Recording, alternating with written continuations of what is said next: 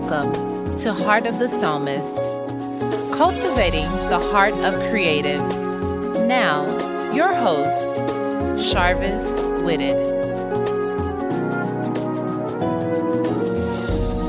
Well, hello, listeners. Welcome to another episode of Heart of the Psalmist. As I always say, this is the show where we're asking God to create in us clean hearts so that we can create for Him. That's why this show exists.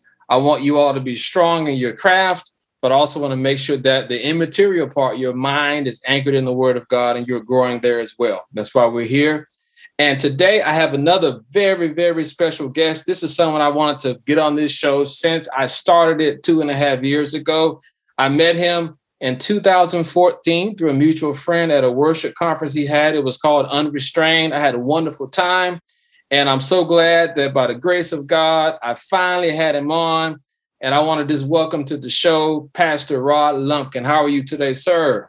Man, I am doing wonderful. It is an honor to be here, man. Listen, 2014, so we got some years under our belt. That's right. Uh, absolutely, absolutely. You're doing great things, and we celebrate, of course, this conversation and this this ministry tool that you're using to, to enhance the body of Christ. That's what it's all about. Yes, sir. Yeah. And I know I just introduced you. I didn't say much about you, but you know, I um, you, have you've, you've done a lot, you know, and I love talking to people who have a lot of time on the roads. You know, I come from a third generation music ministry family. My dad still plays 50 plus years. My grandma played. I came from one of those houses where every child had to at least try. You had to try, yeah, yeah. and um, and I like talking to people like you because while God can speak through anybody for sure, there's something about when you get seasoned vessels who walk things out who've done things right, who've done things wrong. So I really value the time that I have. But before we jump into today's topic, could you just tell my listeners a little bit about yourself, your journey, some of the things that you've done and what you're doing now? Okay, well, I was actually, uh, I'm gonna go back to the beginning, man. I'm, I'm a dual citizen. I was born in Windsor, Ontario, Canada. Wow. Uh, lived there for all but four days in the hospital. And uh, so I was raised in Detroit, Michigan. Uh, my mother's Canadian, my father is U.S. Brought up in Detroit all my life, of course, and all the musicians and friends, and you know, you know all the greats that come out of Detroit. And my dad is a musician. He's been playing since he was five years old, and much like your family, all of my uncles, aunts, everybody played an instrument. And uh, I started playing keyboard at the age of four myself, and got into music, and you know, and man, from there, oh my goodness, uh, I got a scholarship in music to Morris Brown, a walk-on scholarship in jazz keyboards.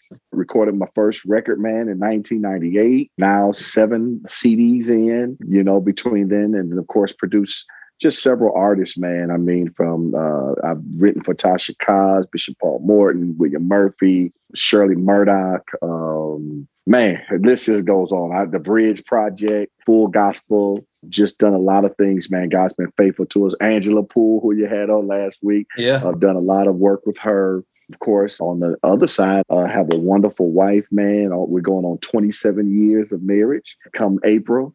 Uh, and then, of course, two wonderful sons, 25 and 23 years old and a beautiful granddaughter uh, who's a year and a half. And so we're just learning how to be grandparents in this season and helping my son raise, of course, his daughter. And man, we're excited. Been pastoring now a wonderful ministry called Dayspring International Worship Center, now in the city of Stone Mountain, Georgia. Just celebrated four years of pastoring. And of course, man, you know, we just, man, we experience God, encounter God's presence on a week to week basis. Teaching ministry. I'm a grace preacher. I'm completing my second studies uh, in pastoral theological studies at Global Grace Seminary out of Texas. Currently uh, pursuing my master's in that, and and so man, I'm just I just love God, love the Word, love people, man, and uh, that's about as much as I can think of right now in a in a short in a short snippet. That's a wonderful journey. You're the kind of guy that I want to talk to. I want to pull everything I can out of you that can help my audience. A lot of younger creatives that I know, like you, like to mentor people that are younger than me. And it's so important, I believe, that we mentor them in a balanced way. Yes, be proficient in your craft. Yes, know the tech but at the same time, anchor yourself in scripture, walk with the Lord. Those things have to go together. And the last thing I want to say before I get into the meat, I got to give you props for one more thing that you benefited me in. When I came to the conference in 2014, one of your sponsors was Logos Bible. Yeah. And when I saw that presentation, do you know that same night I went and bought it, and that's been my primary study tool since then. So thank you for that, Pastor. Thank you for having him yes, on. I yes, love that software. I love it. I love it. Absolutely. All right. Absolutely.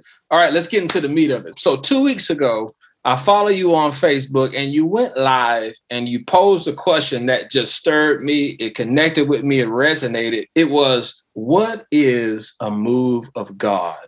What is a mm. move of God? You talked about a lot of things. There was a particular verse that you went to, uh, First Thessalonians 5 19 to 21. Do not quench the spirit. That's something we hear all the time. Do not despise prophecies, but test everything. Hold fast what is good. And you begin to open that up. And after I heard that conversation, I heard some of the things that people put into the chat. I contributed a bit. I said, okay, this is it.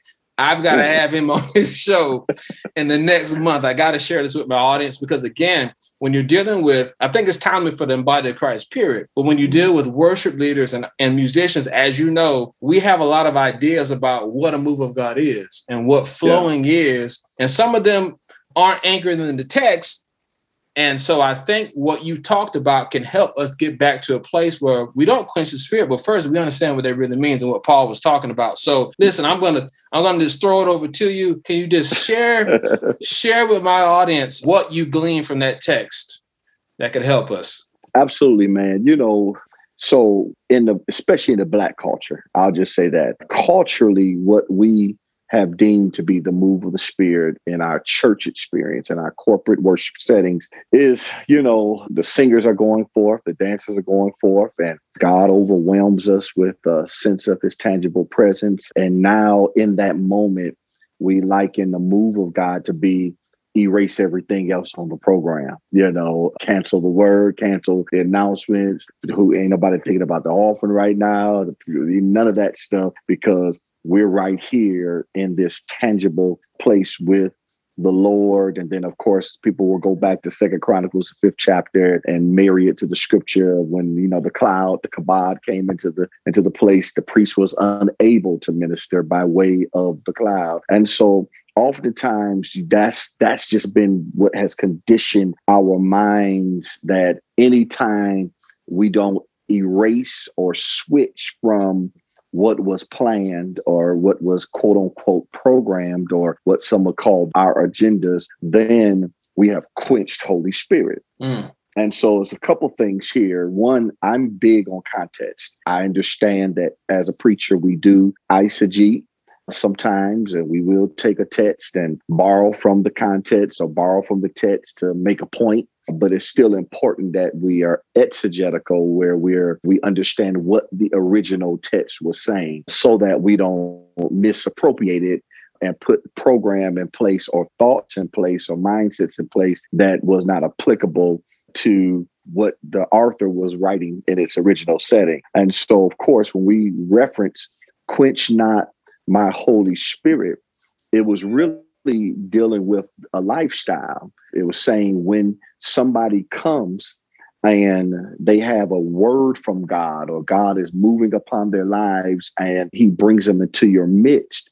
the Arthur was saying, don't muzzle them. Be careful not to shut the mouth of a prophet, in other words. And then it also goes on, if you read further the text, to deal with likewise discern and don't so easily gravitate to anything that's you know being said don't let everything be spoken so paul was really saying you know in this text you know listen somebody's going to come and they're going to have a word of god or you they may be a stranger you may not know them so forth be careful not to quench Holy Spirit, quench not my spirit. All right. So that's what the text was dealing with. It wasn't dealing with if song number three, we love it and we're singing it and we're crying and we're on our knees, on our face. Now it's time for the, the man of God because now we have to look at it in this light.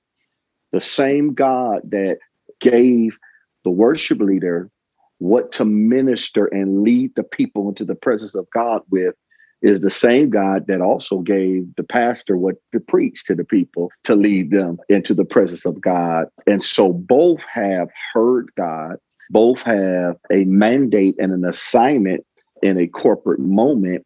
And so now to disqualify or to take away or to, you know, lessen another anointing, what that really does in essence is to say that God was not big enough to discern the future. Mm. God in the present said, This is what I want you to do.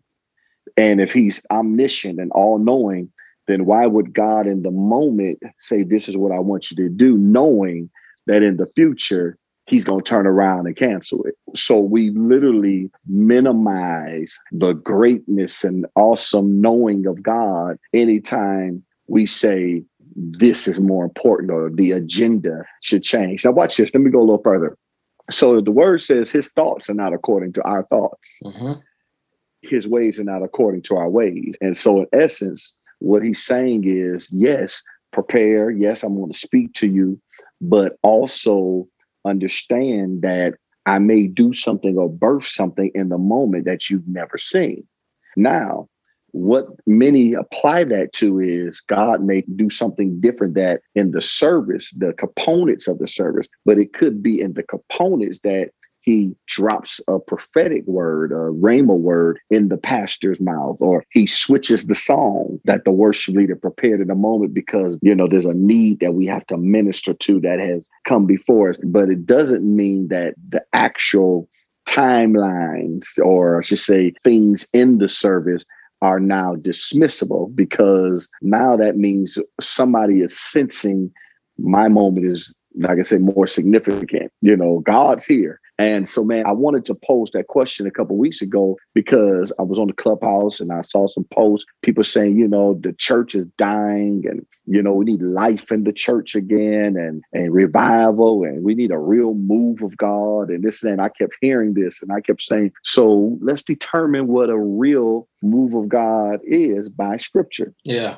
Okay. Now, if you determine it by scripture, the very first birthing of the church was the day of Pentecost. That was the very first church service in which Peter was the inaugural preacher of the first service of the church. All right. And so, in this first birthing place of the church, Jesus meets beforehand when they're doing their planning meetings. And, and I'm bringing it into today's time when they're preparing for their launch service and they're doing the groundwork and getting the demographics laid out and getting the plans ready. They establish a meeting place. And he says, We're going to meet here and this is what we're going to do, and it's going to be on this date. And we're going to call this day the day of Pentecost, 50 days past the resurrection of our Lord. And now here Jesus tells his disciples and those around them that I'm going to go to my Father. And when I send to my Father, I'm going to send you in just a few days a comforter. And this comforter, the Holy Ghost or the Holy Spirit, when he comes upon you, he's going to empower you. You're going to receive power when the Holy Ghost comes upon you. And so now Jesus tells them all that's going to happen in this first service. So now here we are. We're at the church house. We're in the upper room waiting on the Lord. We've already done the ribbon cutting and we've already came in and everybody's sitting in the pews and, and everybody's waiting on service to start. And they're waiting on this promise that Jesus has given. So now here comes the promise. And it, I mean, and it's fire experience. Mm-hmm. I mean, mm-hmm. the, it's so fiery that it says when the Holy Ghost comes in the room, it's like tongues of fire resting upon the people. And, and so now what happens? Here comes the move. All right. So we got the promise. We know service is going to start. We know services on this day, and we know this is the opening of the church. And now, in the midst of this corporate setting, now Holy Spirit comes. And when he came, now the power that Jesus said will be upon you, it now begins to manifest and it begins to produce works. All right. What's the works that it produces? Well, at the time, the very first work was they began to be filled with tongues. They began to speak in a heavenly language. Let thy will be done here on earth as is in heaven. So we now have a connection to heaven through this language that we're speaking. But this language is a little different this day. It's not just a tongue that communicates directly to God for just our edification, but this falls into this realm called the gift of tongue, mm. in which now everybody is gifted